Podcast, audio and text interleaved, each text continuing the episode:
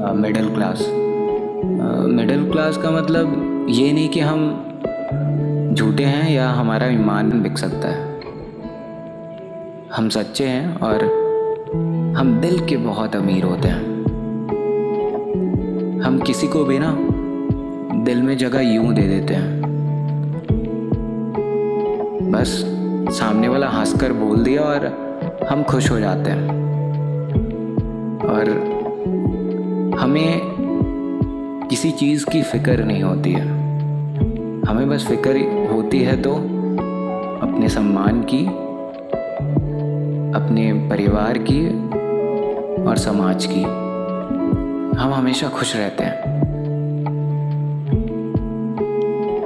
इसलिए नहीं कि हम मिडिल क्लास हैं। इसलिए कि हमें पता है कि हमें खुश कैसे रहना है।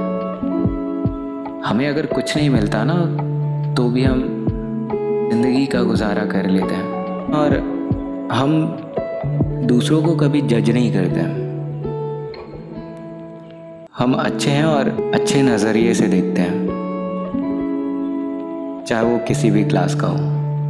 हम ना अपर क्लास और लोअर क्लास को ना एक दूसरे से जोड़ के रखते हैं। इसीलिए हम मिडिल क्लास के हैं।